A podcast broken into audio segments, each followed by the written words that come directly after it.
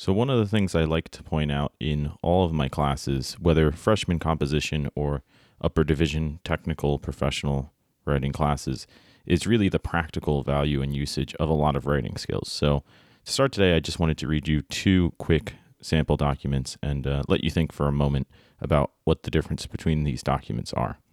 So, here's the first one that says Hi, I'm excited to work with you as a beer nerd at U Brewery location. I've spent the past several years working in brewery tap rooms on the East Coast, but am now looking for a part time job out West. I am a huge fan. I have experiences managing large events with a team and running a bar open to close. Certified beer server currently working on my certified Cicerone level 2. I believe I would be a great addition. Thanks. And now here's the second version of that letter. Dear Brewtown Management, I am thrilled at the prospect of working at your Dansville location. I've spent the past several years managing busy tap rooms on the East Coast, including a large regional brewery, and recently moved to the area for my wife's new job. I am an avid home brewer, obsessed with all things craft beer related, and love discussing the brewing process with customers and industry experts alike. I have extensive experience coordinating large events with a team and also running a bar open to close. I am a certified beer server currently working on my Cicerone Level 2 certification. I believe that I would be a great addition to your organization and look forward to discussing my passions and goals further. Thank you for your time and consideration. So, I'll link both of these sample documents in the description here. And if you want to take a chance to read through, you'll see not only the difference in terms of quality of these two letters, but um, quality in terms of the focus, the detail, and some of the technical grammatical issues as well. And the reason why I share these two is because these are two examples of the same cover letter. The first one unedited, and the second one pretty highly edited. And this is just what I wanted to talk about a little bit today. Like I was saying at the beginning, the practical applications of different types of writing skills and how they really are effective and useful in the real world beyond just like the academic setting, the academic classroom. And I say this because I feel like, again, it's important to note for students at all levels of learning writing. And I think it's valuable to anybody listening, um, whether you're currently in school or not, or you're a teacher too, to really think about how you can make writing and writing skills useful to students or, or for them to realize that these skills are useful. And professional development writing, and in this case, these are what we would call cover letters, which are letters applying to a job, are probably what I tell my students the most important documents that you'll ever have to write um, in your lives, in your careers. And there's a, a several reasons for that. I just want to kind of briefly explain. Um, so the the first of which is that you know these are the types of letters that when you apply to a job, you they will usually ask, right? They will say, please send your resume, your cover letter, and any other documents that they want. Um, this is part of a, a, more comprehensive process where they're really seeing if they want you to work with them.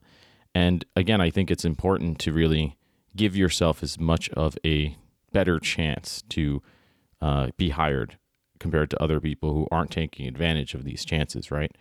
And so this is why I teach this in in all my classes. Like I said, um, not only because it's the most important type of writing you might have to do, because if it gets you a job that gets you on your career path or advancing in your career path, why wouldn't you want to do this well, right? Um, and furthermore, not many students or not many people have exposure to this type of writing. They don't take the time to do it.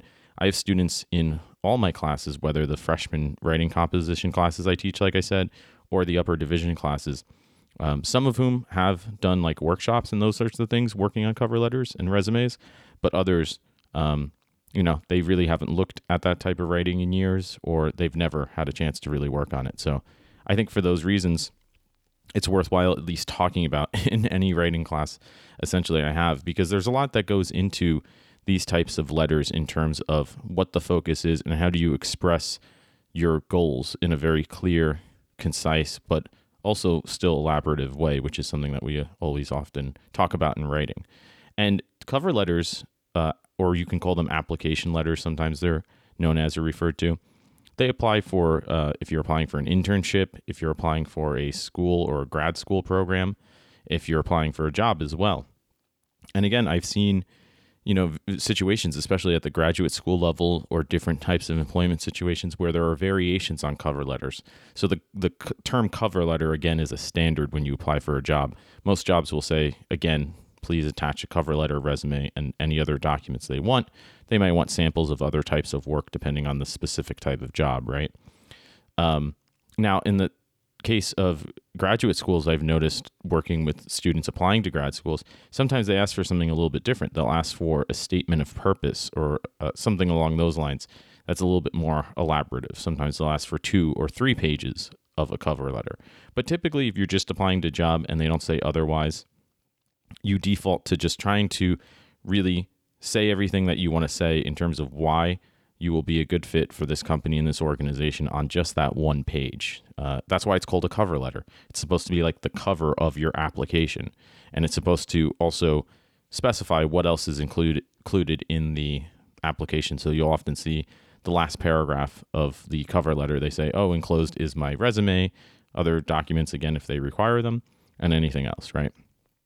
So again, this is really a make or break type of document for many people in terms of getting an interview or not. And that's one important tip I say as well to keep in mind with writing a cover letter. Very rarely are cover letters going to accomplish the goal of getting you a job. Much more often, their goal and purpose is to get you an interview, get your foot in the door in order to explain more. And that's why, as well, I'll attach a cover letter template that I use in the description as well to this episode. Um, you'll see in the concluding paragraph of cover letters, they also say that they would love to meet more, meet with you to discuss more about, again, your skills, your qualifications, why you are the right fit for this job. And again, that's really sort of the, the purpose of that cover letter. Again, you'll see in the template I attach, the idea is to explain to a prospective employer why you are the the best person or one of the best people, right? In order to benefit the company, I mean, that sort of makes sense, right? Like you want to show and prove to that company why they will benefit from working with you and how you have more to say. Because again, very rarely do you get hired just from a cover letter. Usually it's a vetting process or it's part of the vetting process where they're going to then sort through the cover letters and say like, oh, okay, maybe we should call this person to talk more, call them in for an interview, that sort of thing. So those are some, you know, just very basic key ideas to a cover letter that if you're even thinking about all of that, I can tell you firsthand from having reviewed cover letters at jobs myself where I was on hiring committees, you're way ahead of the game. I mean, at least half the cover letters I feel like most organizations probably get aren't doing all of those things that they should be doing. Um, and if that's the case, you just go to the next one because again, you have so much to read if you're on a hiring committee going through letters that if it looks at all like this person doesn't really understand what the job is or isn't really committed to what the job is, um, you know, they rush, they they their letter looks sloppy, looks unprofessional in any ways. You just go to the next one because you have to narrow down that field, that pool, anyways. So why not just go to the next person who has done that work?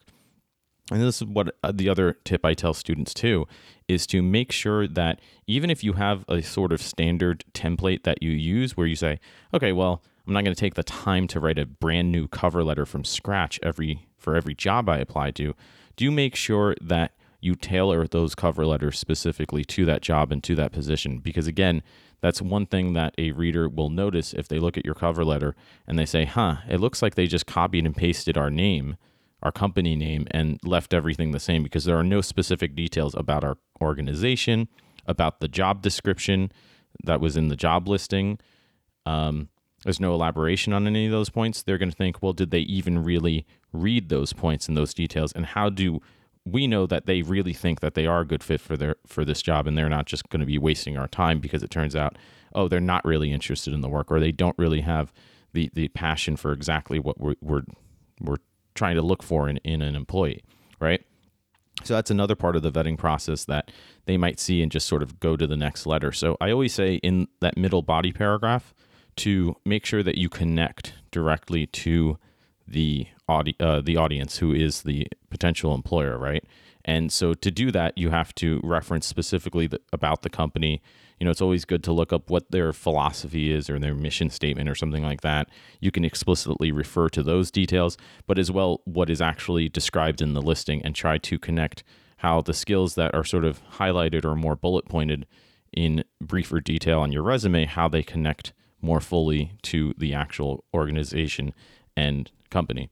And if you can do that, I got to tell you, you're again way ahead of the game in terms of other people who might be applying and again just haven't taken the time to do all that work. And you'd be surprised. I mean, there's a lot of cover letters and applications I've read in the past where, yeah, it looks from the resume like, hey, this person went to a good school. You know, they had this interesting job experience. Um, you know, it seems like all those check boxes are check marked, right? However, in terms of whether or not they actually read the job description, you get to the cover letter, and it looks like I mean, I've seen everything from you know they they sent the wrong cover letter right it was applying to a different job or they just didn't swap that name like i said and it's like well if they're not paying this much attention to detail in their application do i trust that they're going to pay as much attention as i would want them to at the actual job doing the actual work right and the answer is I don't care. I'm just going to go to the next one. Whether or not that's fair for me as a reader to decide that doesn't matter because that's practically what they are doing, unfortunately. Um, so I think those are really important points to bear in mind. And again, going back to those two cover letters that I opened with, um, and, and, once more, I will link all of these documents in the description so you have them as a reference. It's sort of, uh, again, really disappointing, especially if it turns out that the candidate and the experience they have is actually really good and is actually really relevant and useful to the company or it would be useful to the company but again it's just not expressed clearly which again is a shame because it's like the job might not really be about writing but guess what? Writing is only about communication or it essentially is about communication ultimately right? So if you can't communicate through the cover letter again an employer is just going to say that's not great for what we expect might happen communicating in other ways, right?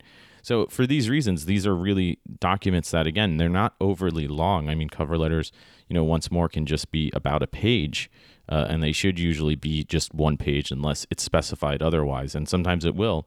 And this is why, as well, I always tell students make sure you read the job description and follow exactly what they say, because uh, if you don't, it's going to be dis- disregarded, right? Um, and that's another thing they look for. If they say to include other documents or other details and you don't, guess what? They're going to go on to the next one. Again, whether that's fair or not, they have so many to work with. They know that of the of the candidates who do everything that they ask, who include and send everything that they ask, there's going to be plenty of qualified candidates there because, you know, most jobs they put out a job listing and they don't know what to do with the amount of applications and candidates that that come in, right? So these are all important worthwhile elements to think about for these these reasons because again the, what you have to do is put yourself in as good a position as possible and it's difficult too because a lot of times I've had students who have written really great cover letters that I've read and they've applied to places and they say, "Yeah, I never got it back. I guess my cover letter was terrible." And it's like, "Well, no, there's often the case where you know, they just a company they found somebody else who had a specific type of experience that really stood out to them, right? You might have fantastic experience still, but again, if they have, you know, a pool of many, many candidates and somebody just happens to have a specific type of skill or experience that they are really looking for, they might just choose that candidate. So I think the challenge with writing a cover letter ultimately or once you get to the place where you think you're writing good cover letters is to be able to acknowledge that yes i still did everything i could and i did it well and effectively but there are sometimes forces outside of my control that dictate whether or not i'm going to actually get what i want right? Like succeed at what i want. And that i think is the most frustrating part of it and one of the more difficult aspects to identify in professional development and cover letter writing in this case you know, another example I give is as a writer, I have probably more experience in rejection than most other different types of professionals. And the reason why is because I am constantly submitting uh, writing for publication. And anybody out there who's ever written anything and tried to get it published knows that you know the the published to not published ratio is probably you know if you're lucky if you're a really fantastic writer and you're really good at writing you know cover letters to submit your pieces and targeting the right magazines and journals and whatnot you you probably at most have a 90% or at least have a 90% rejection rate even then if you are I, I would like to think I'm at least a good writer because I have been published in various places. Um, but even me, who has been able to get published and who's at least a decent writer, an okay writer, uh, the rejection rate's more like 98, 99% maybe. I don't know, something something like that. I, I haven't, it, because it's depressing, I haven't gone through and tabulated all the math, but it's at least 95% rejections probably. Um, and that's that's typical. Usually, like if you're a decent writer, it's probably like ninety percent or more rejection rate. Again, sometimes that's because yeah, they they you know the story just wasn't there or the writing wasn't good enough for their standards. But I, I find much more often, um, you know, at least in terms of a lot of personalized rejections I've gotten, they've said like, yeah, it's just not what we're looking for. We just don't like this style. It's entirely subjective. It's entirely our own opinion. We don't like the style or you know the theme of the story or something like that and they'll tell you oftentimes uh, that that's the reason however something else that also happens in the publishing world is something that they don't do really in job applications and I, I find it interesting that this is the case and what i mean by that is that in the publishing world they will oftentimes say in their application guidelines that we want all of this information. We want a cover letter. We want maybe a summary of the story or the novel depending on what type of writing it is, um, and whatever else, you know, whatever else they might want, like a bio description, uh, whatever. But oftentimes they will say very explicitly, like in bold or italicized words or something like that, they will say, if you do not follow these guidelines exactly, your submission will be deleted without being read. Because again, they get so many submissions, and perhaps the reason why is because they get even more submissions uh, constantly, right? Because if you're a magazine or a newspaper or a journal or whatever, you're constantly, it's not like a job where you have hiring maybe once a year or something like that, or when a position only opens, you, you're maybe constantly or, or more often getting submissions. Uh, so they have so many to sort through that they just say, look, if you're not making our jobs as easy as possible, boom, we're going to the next one because we're going to find a great story you know, if we have hundreds of story submissions, we're eventually going to get a fantastic one pretty quickly, right? That does make our job easier, even if it's minor things. Um, so that's part of the vetting process too, and that's really taught me a lot in terms of applying to other things within the professional world, like jobs, where they don't say that as explicitly.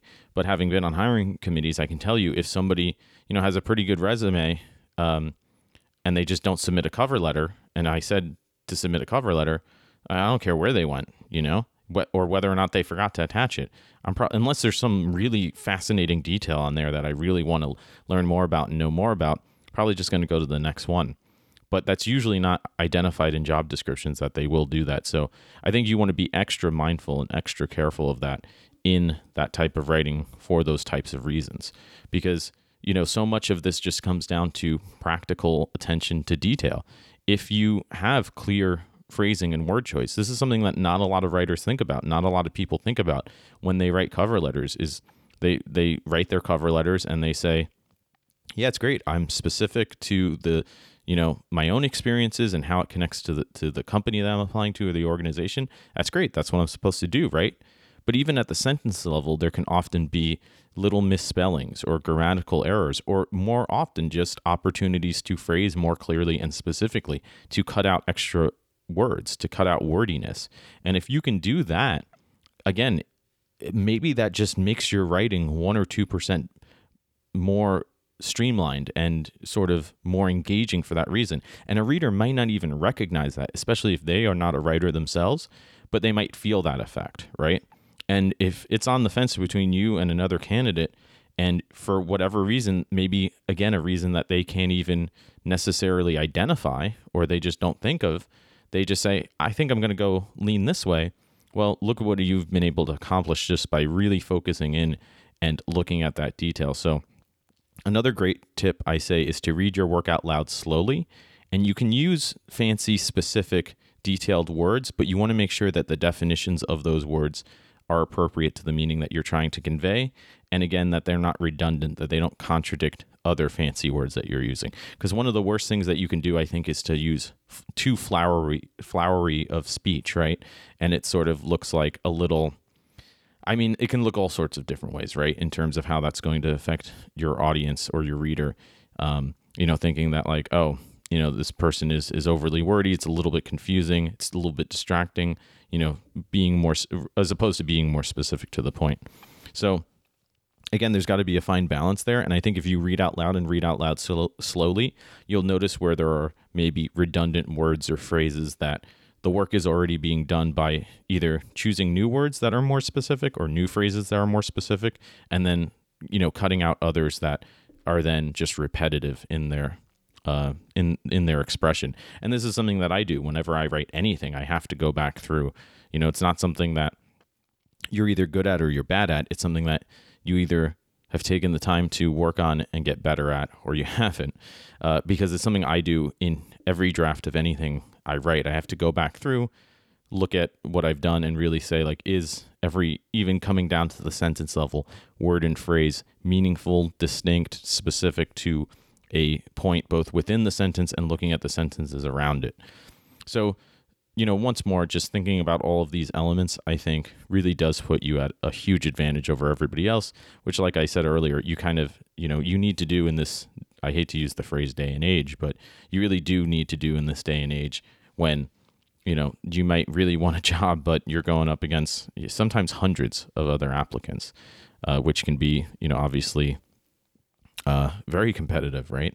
So, these considerations they will help you you know you might not still be perfect at them but again you're you're giving yourself as best of chance as possible compared to others so i'm going to actually keep this episode brief for the exact reasons that i said already.